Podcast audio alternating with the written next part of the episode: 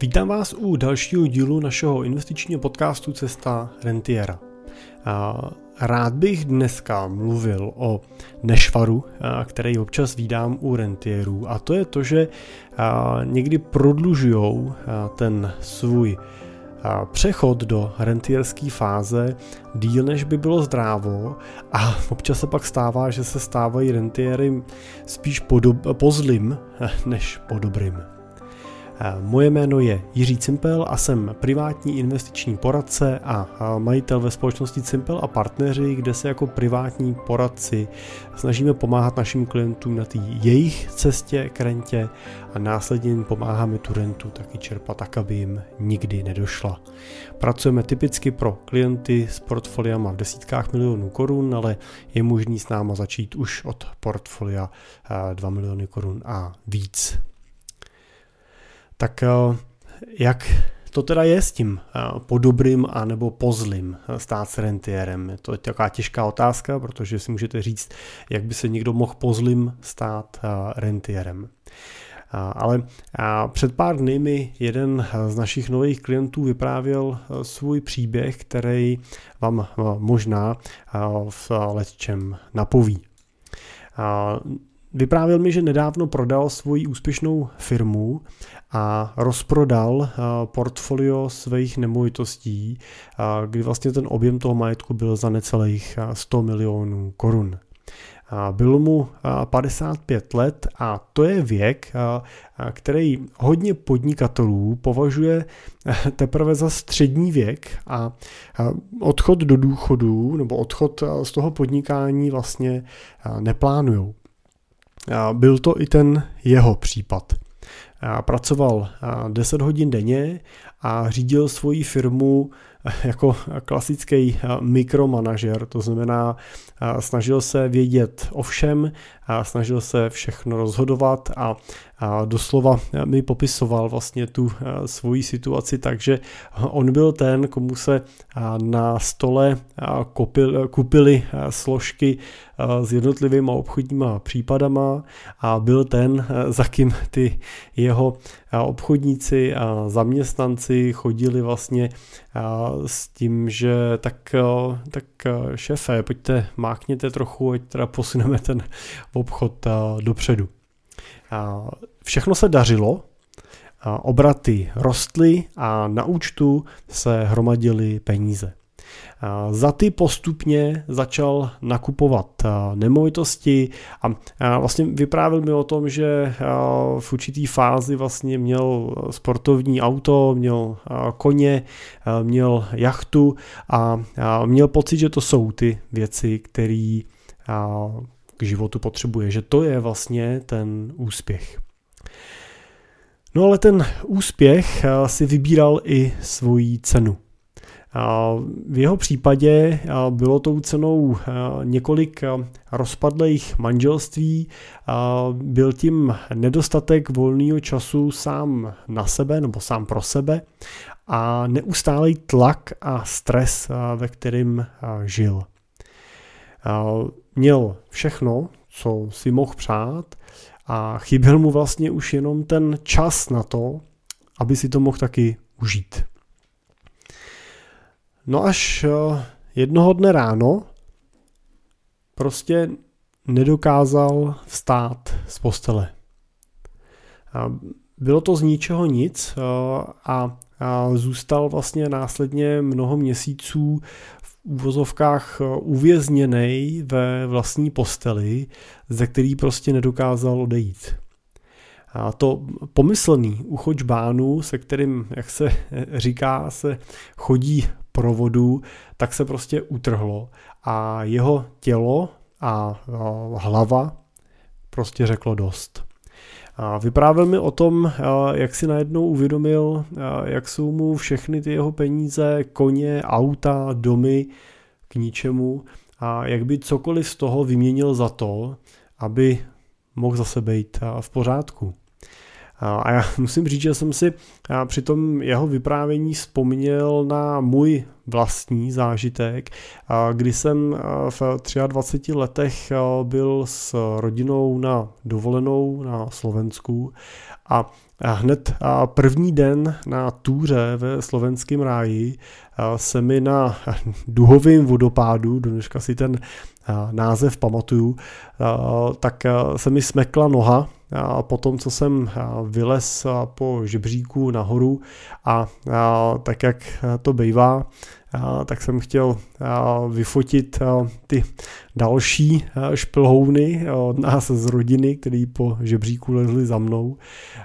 Otočil jsem se a, a, a stoupnul jsem do naprosto vyschlého koryta, ve kterém jako netekla žádná voda, ale bohužel to koryto bylo vyschlý a bylo vydrolený a mě v tom vydroleném korytu ta noha uklouzla a já jsem se sklouznul korytem až na hranu toho vodopádu a v úvozovkách jsem si užil přibližně 13 metrů volného pádu na dno toho vodopádu, který, jak už jsem zmínil, bohužel byl úplně suchý, takže to nebylo šplouchnutí, ale bouchnutí. Když mě tenkrát po pár hodinách vytáhli vrtulníkem a dostali do nemocnice, tak jsem měl zlámaný lecos od všech čtyř kotníků. Já byl jsem teda překvapený sám, že mám čtyři kotníky, pač na každé straně, já, na každé straně té nohy je jeden, takže jsou celkem čtyři. A měl jsem zlámanou, zlámanou ruku, a měl jsem a bohužel teda příštěvou zlomeninu i páteře. No a, a v nemocnici jsem tenkrát v tom popradu ležel, ležel v posteli, nemohl jsem se ani posadit, dokonce jsem se nemohl vlastně ani otočit, třeba na bok, taková jako maličkost člověku dokáže dost jako nepříjemně zkomplikovat život. A, a, a musím říct, že vlastně všechny peníze světa mi tenkrát byly úplně k ničemu. Jo. Bylo to období, kdy já jsem zažíval úspěch a bylo to takový to moje osobní životní období, ve kterém jsem byl ochotný pracovat 12 hodin denně, v podstatě od od rána od 8 do večera do, do 8 do 9 a, a, a s partnerkou, mojí současnou manželkou, jsme se vlastně potkávali na večer v 9 hodin jsme ukuchtili nějaký šíleně mastný jídlo a to jsme do sebe nabouchali a, pak jsme odpadli. Tak to byl můj tehdejší životní styl a musím říct, že při nějakým zpětným pohledu, když jsem se pak dával po tom úrazu dohromady, protože vlastně si člověk rychle uvědomil, že jedna věc je, že vás dají dohromady fyzicky, druhá věc je ale, že taky se musíte s nějakou nastalou situací srovnat psychicky. Tak musím říct, že jsem sám vlastně našel určitý okamžik před tou dovolenou, kdy jsem vlastně sám sobě jako prones takový vnitřní přání, že bych si potřeboval odpočinout. A, a, ten, a doslova jsem teda definoval tenkrát sám sobě to přání, takže bych si potřeboval odpočinout, ale pořádně, jako ne úplně jako na nějaký dovolený, kde se zase budu týden honit a pak nastoupím zpátky do toho pracovního režimu, ale a opravdu tenkrát jsem si říkal, že bych jako chtěl mít možnost pár měsíců jako nic nedělat a opravdu jako vypnout tu hlavu a, a chvíli se válet. No a musím teda říct, že přesně to mi ten život potom teda nabídnul a nebylo to teda úplně to, co, to, co bych si představoval, to, co bych rád opakoval, ale možná, jak se říká, tak pozor na to, co si přejete, protože velmi často se vám ty přání potom taky splní.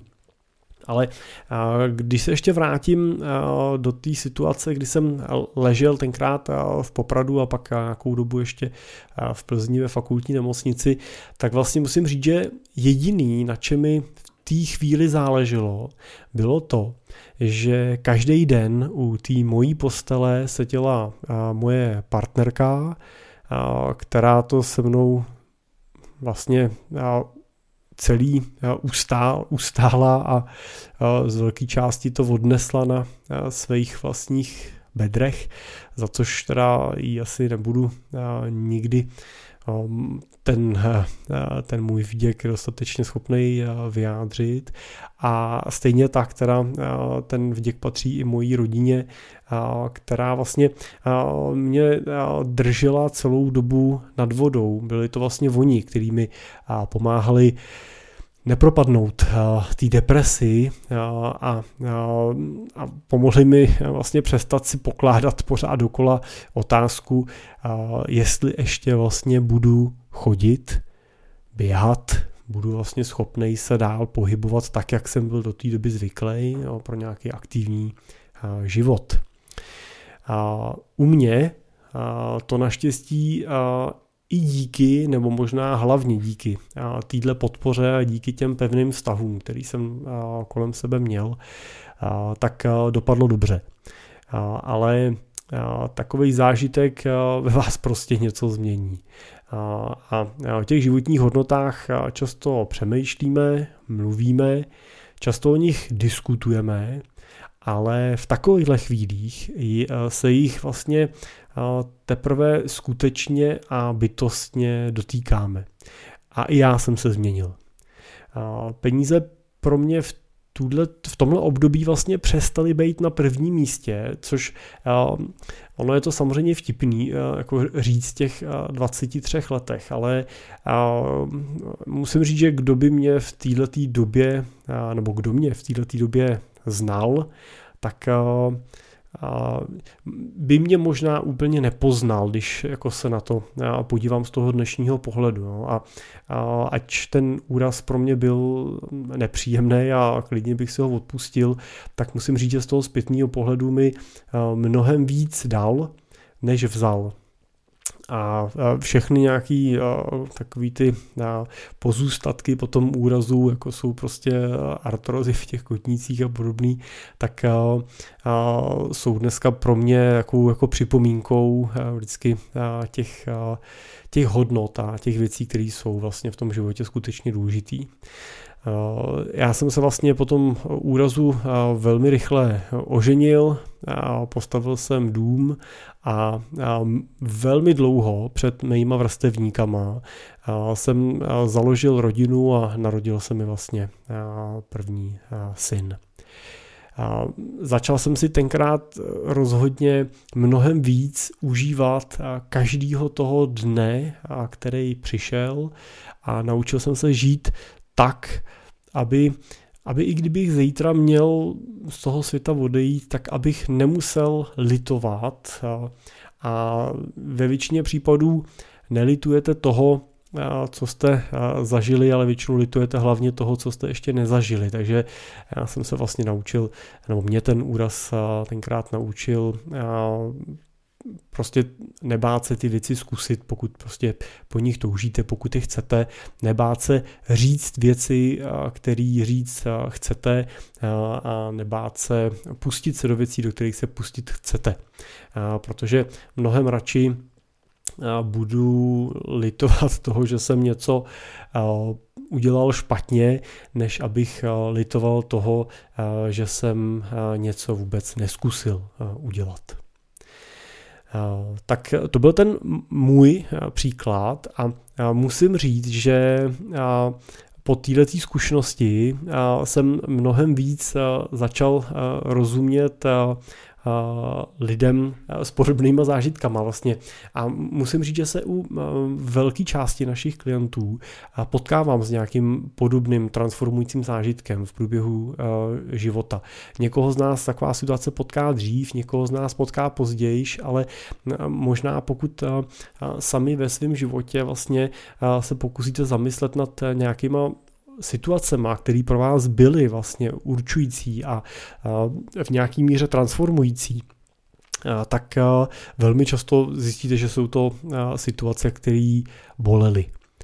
Ani bolely, buď jako v mém případě bolely fyzicky, anebo samozřejmě v jiných situacích bolí psychicky často prostě bolí emočně a tak dál. Ale v tomhle případě bohužel platí to, že pokud něco bolí, tak se většinou učíme. Tak to, co bolí, to roste, jak se říká. Tak jak to teda bylo dál, když se vrátím zpátky k tomu našemu klientovi, tak u našeho klienta byl vlastně ten příběh velmi podobný. A když se mu povedlo dát se víc do pořádku, tak eh, se rozhodl přehodnotit svůj život. Rozhodl se eh, zbavit eh, všech těch věcí, které ho omezovaly, limitovaly a vyžadovaly si jeho pozornost víc, než by si přál. A proto úspěšně prodal svoji společnost a rozhodl se vlastně prodat i nemovitosti.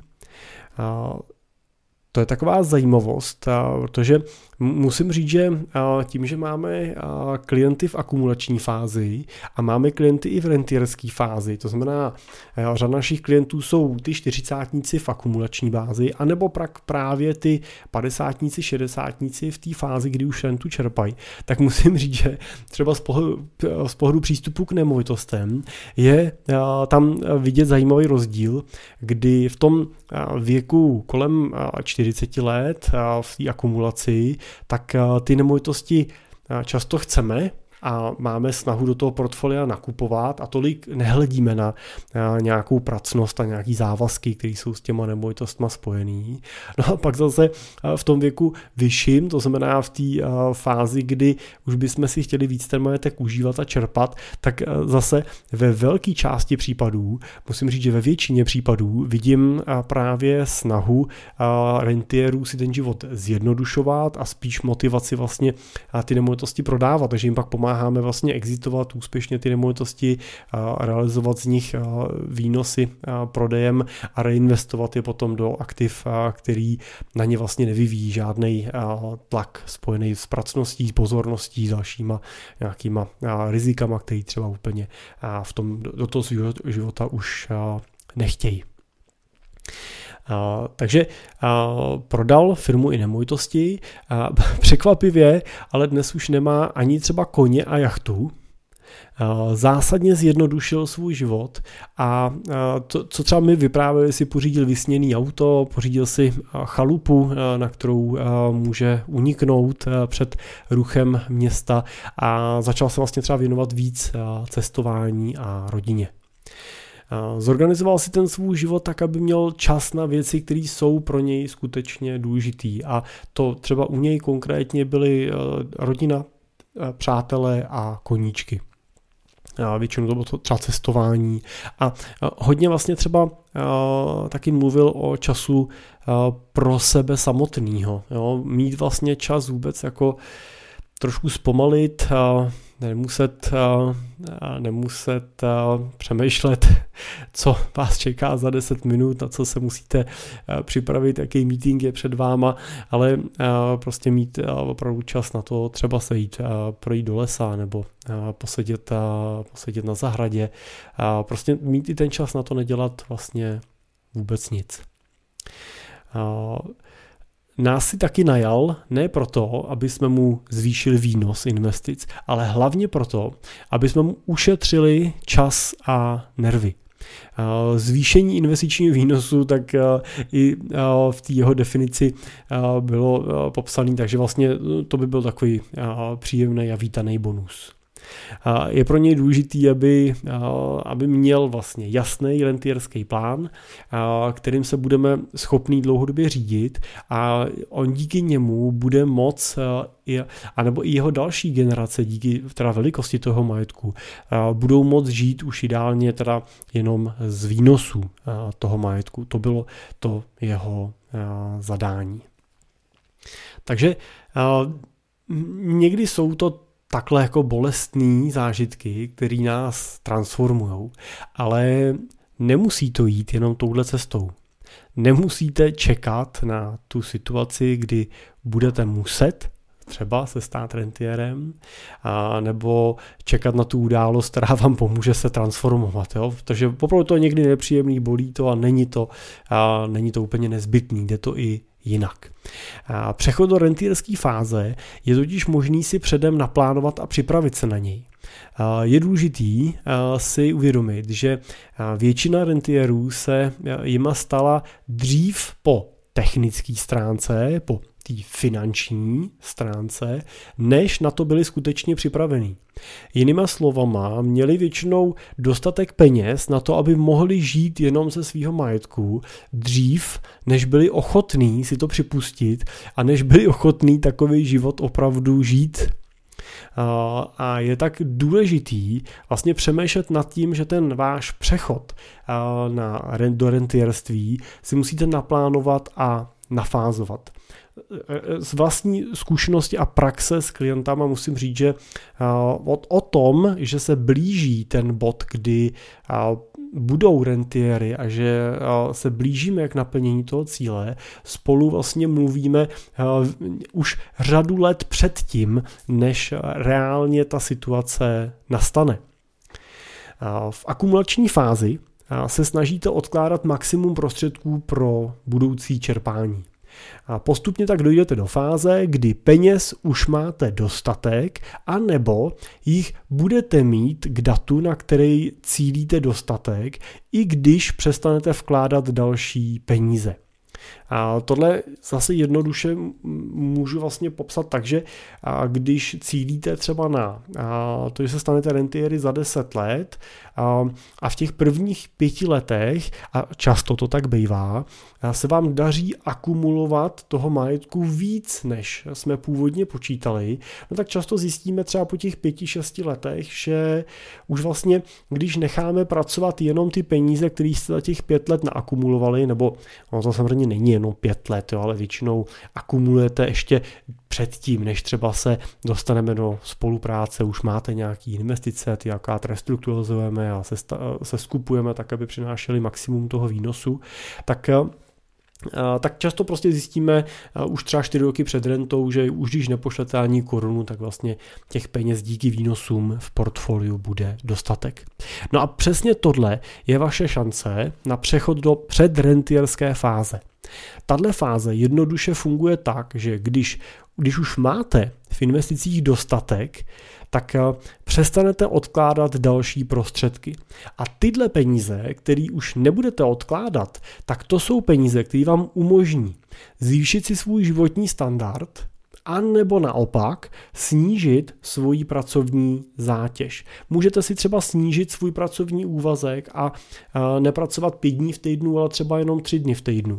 Protože vlastně třeba těch 20-30 tisíc, který jste doteďka posílali do pravidelných investic, už posílat nemusíte. Takže můžete vydělat o 20-30 tisíc měsíčně víc, aniž by se to jakýmkoliv způsobem dotklo vašeho životního standardu, protože tyhle peníze jste stejně posílali do investic a teď už je tam nebudete posílat.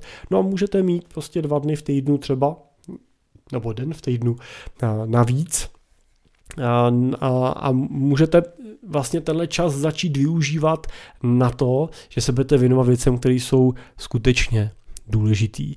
A zkusme si připustit tu realitu, že ta práce není to nejdůležitější ve vašem životě.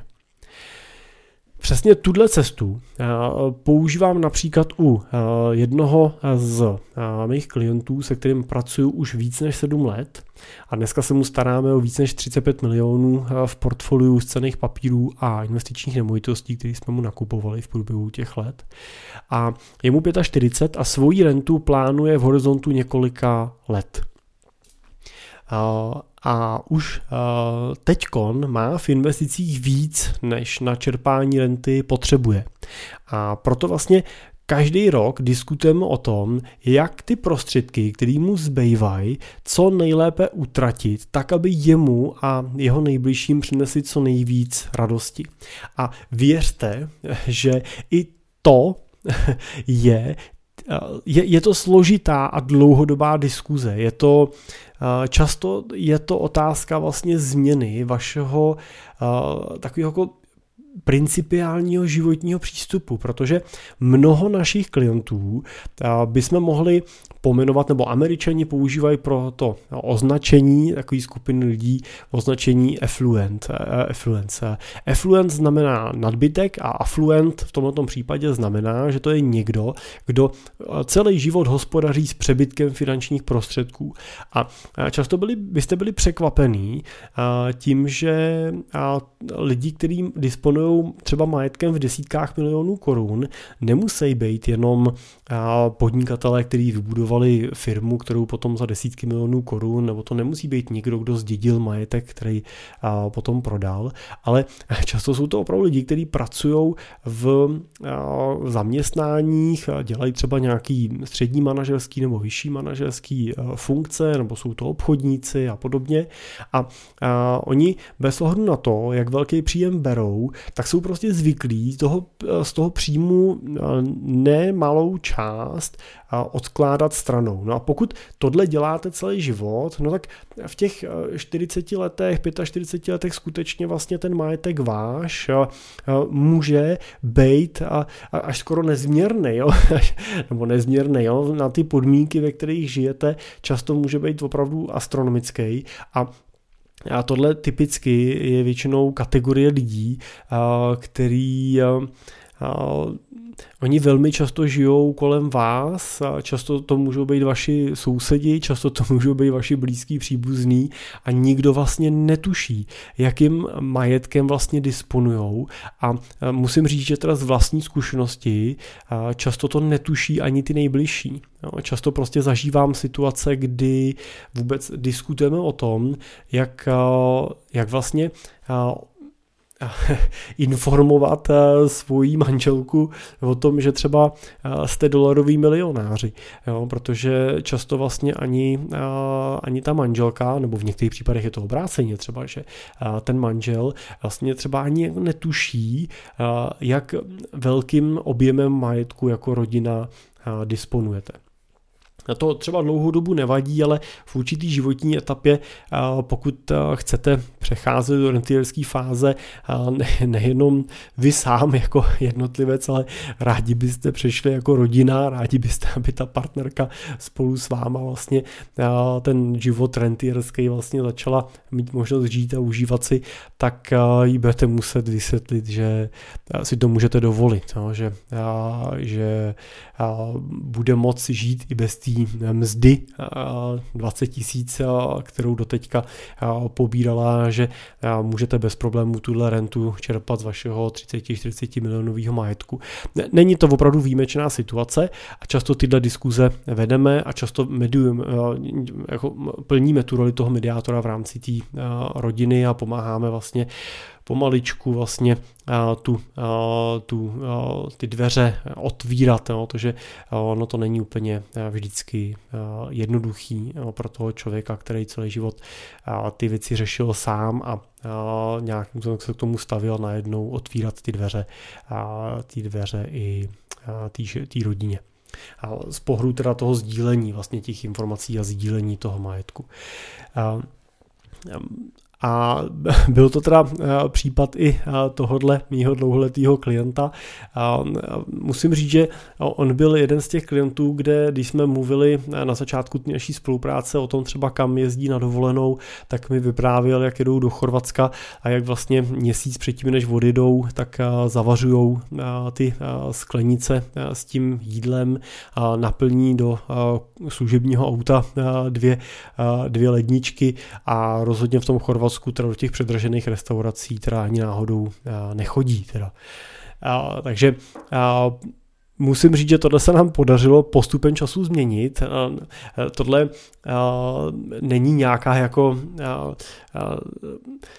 jako poradna, jo? já nejsem jako psychoterapeut, takhle si to nepředstavujte, ale povedlo se to změnit tím, že jsme vlastně víc a víc spolu vlastně pronikali do tématu toho rentierského plánu. On vlastně začal víc a víc chápat to, že těch prostředků skutečně vlastně začíná mít víc, než vůbec bude potřebovat a začali jsme mluvit o tom, že buď bude sedět na hromadě peněz, se kterou jednoho dne umře a zdědí to po něm jeho děti, který vlastně ale si vůbec nikdy nedokázali představit takovouhle hromadu peněz, protože on nikdy ne, jako ne, neřekne a neukáže jim, že takový peníze mají. A hlavně jim nedá ani ten příklad to, jak s takovýma penězma rozumně nakládat a jak s nima rozumně žít, to znamená, jim to najednou spadne do klína a je to, jak když vyhrajete ve sportce, protože nevíte, co s tím, tak o to rychle přijdete.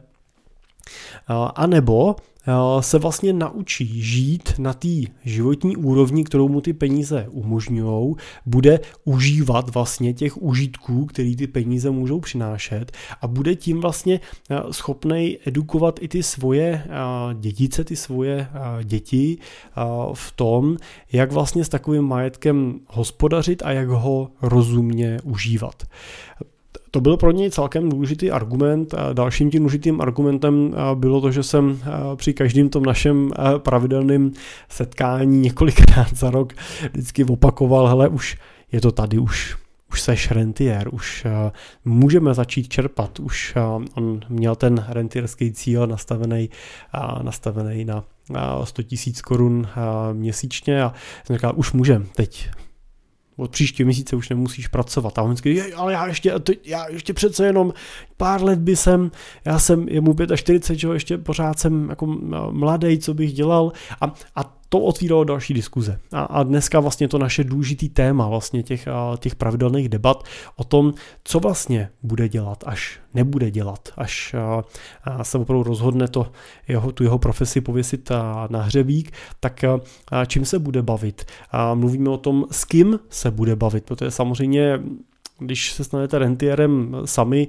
a budete sami chodit na golf, sami jezdit na, gol, na kole, sami jezdit na dovolenou, no tak vás to chvíli bude bavit, ale dlouho ne, takže je určitě důležitý vytvářet i sociální vazby nejenom v té nejužší rodině, ale v nějakém širším okolí, jak se říká, o tom vrána k vráně se dá, rovný rovného si hledá, takže být otevřený tomu, poznávat nový lidi, se kterými jste blí, si blízký vlastně i tím nastavením a i nějakýma možnostma finančníma, to vám umožní ten majetek potom užívat úměrně vaší představě.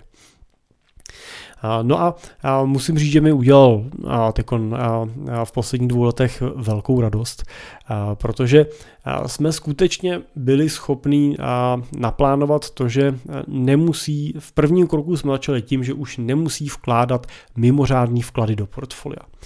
Což v jeho případě znamená, že mu zbývá řádově půl milionu až milion korun ročně, který přinášel na mimořádným vkladu do investic. Máme před sebou ještě druhou fázi a to je to, že dospějeme do bodu, kdy nebude muset vkládat ani pravidelné investice a tam doplním, že teda on odkládá stále kolem 40 45 tisíc korun měsíčně. To bude druhá fáze, která mu bude zůstávat. Ale už ta první fáze u něj udělala zásadní změny. On před rokem mi vyprávěl, že si pořídil elektrokolo, tak to bylo první, že si za 150 tisíc koupil krásný našlapaný elektrokolo já jsem byl překvapený, říkal jsem, ty budeš jezdit na kole? Říkal, no jasně, tak uh, jsme se bavili po uh, pár měsících, říkal, ale jezdím, najezdím opravdu spousty kilometrů, objedu si ty svoje uh, hospůdky ve se tu a tam na pivo. A moje otázka přirozeně teda byla, a co tvoje manželka? A on říkal, a manželka, tak, jak, a, tak já nevím, tak že by si taky koupila a ona, na, a ona mi říká, a ona na to nemá. tak to byla, to byla takový ještě záchvěv minulosti. Já jsem říkal, dobře, ona na to nemá, ale vy na to asi máte. Že jo? Tak on se trošku chytil za nos a, když jsme se potkali po dalších asi čtyřech měsících, tak mi nadšeně vyprávěl, že koupil manželce, měla a, kulatý narozeniny, takže jí koupil taky elektrokolo a já jsem říkal, a? A on říkal, no, a on říkal, no jezdíme spolu a to bys nevěřil, je to úžasný. My najednou se spolu máme o čem bavit, my si spolu jedeme na ten výlet, já si dám to koleno, ona si dá ten salát, oba spokojeně si pak zase došlapeme domů. A musím říct, že trošku jsem si vzpomněl na ten covidový vtip kdy se chlapi po covidu baví v hospodě a ten jeden říká, tak jsem zjistil chlapi, jak jsem musel zůstat doma, že ta moje manželka, no, že ona to je perfektní baba, ono se s ní dobře povídá, ona pěkně vypadá, já jsem vlastně nevěděl, co doma mám. Tak, eh, tak takhle trošku mi to eh, přišlo i v tom jeho případě a on teda sám potom zhodnotil, říkal, že vlastně si uvědomil, že eh, se spolu před lety dali dohromady, vlastně se jim tři měsíce na to narodilo dítě a tím vlastně jejich jako zájemný poznávání skončilo, protože jim začalo úplně jiný kolečko a teď vlastně se spolu vrací díky tomu, že teda právě třeba si pořídili ty kola, nebo byli v létě spolu sami na krásný dovolený, užili si líčo to jako druhý líbánky, tak že vlastně mají možnost se znova poznávat a znova ten vztah vytvářet. Tak tohle je vlastně první fáze. To, to je ten první krok a stojí to na tom, že vám zbývá víc peněz, musíte se naučit ty peníze taky využít ve svůj prospěch nebo ve prospěch svojí rodiny, prostě musíte se naučit nějaký peníze účelně utratit a je důležité přemýšlet, jak je utratit tak, aby to bylo pro vás skutečně účelný. Teď mi teda vyprávěl, že na letošek si naplánoval stavbu bazénu a staví krásný barák, bazén vedle eh, baráku a těší se na to, jak si to eh, v létě eh, právě s rodinou užijou. Takže vlastně v jeho případě je dobrý říct, že i přesto, že jsme vlastně přešli do té první předrentierské fáze a on začal ten majetek ve větší míře užívat, tak vlastně i přesto, že jsme zvýšili jeho životní standard, tak pořád ten jeho majetek narůstá. Nejenom samozřejmě jeho pravidelnýma vkladama, ale uh, i tím, že díky tomu, kolik už naakumuloval, tak ten majetek roste velkým tempem sám o sobě. A ten největší růst toho majetku vlastně on teď dělá tím, že ještě letos třeba nečerpá, že ještě odkládá ten termín toho čerpání.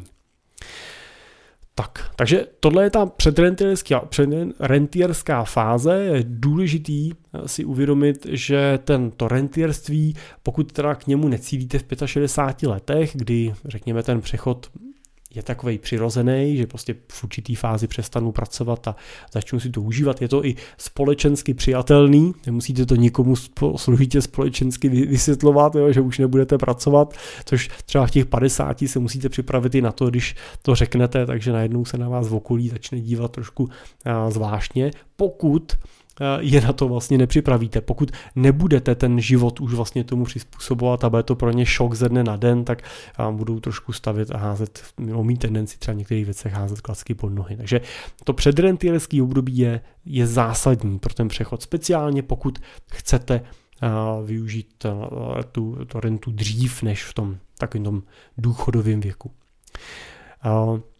Je podle mě zkrátka důležitý si připustit, že v určitý fázi uh, už máte těch peněz dostatek a víc už jich nepotřebujete. Neznamená to, že jich víc nemůžete, ale nemělo by být, nemělo by to hromadění dalších peněz být na úkor lidí, zážitků a věcí, které jsou pro vás důležitý. Není nic horšího, než eh, když se za sebou ve stáří otočíte a zjistíte, že jediný, co máte, je hromada peněz a nemáte si jí s kým užít a nezbývá vám vlastně ani na to moc času, abyste si je mohli užít. Život je zkrátka příliš krátký na to, aby bylo jeho cílem vydělávání peněz. A to, co lidi ve vyšším věku hodnotí ve svém životě jako nejdůležitější, jsou většinou právě jejich vztahy a zážitky který prožili. Žijte teda každý den tak, jako by měl být tím posledním. Díky, že jste dneska poslouchali. Pokud nechcete být na téma rentierství sami, tak jsme tady samozřejmě pro vás a moc rádi vám pomůžeme. A neváhejte nám napsat, buď na jiřizavináčsimple.cz, anebo na našem webu jednoduše na www.simple.cz si napište o to, že chcete být rentierem, máme tam na to přímo tlačítko v pravém rodním horním rohu a my se vám obratem ozveme. Tak ještě jednou díky za pozornost, pokud vám přijde náš podcast, už, odkaz, podcast užitečný, líbí se vám, tak lajkujte, sdílejte, budeme rádi za hodnocení třeba na sociálních sítích nebo na Google, Google, podca- na Google podcastech, na Spotify a nebo na komentáře na YouTube. Díky za pozornost a budu se těšit zase brzo u dalšího dílu na viděnou nebo na slyšenou.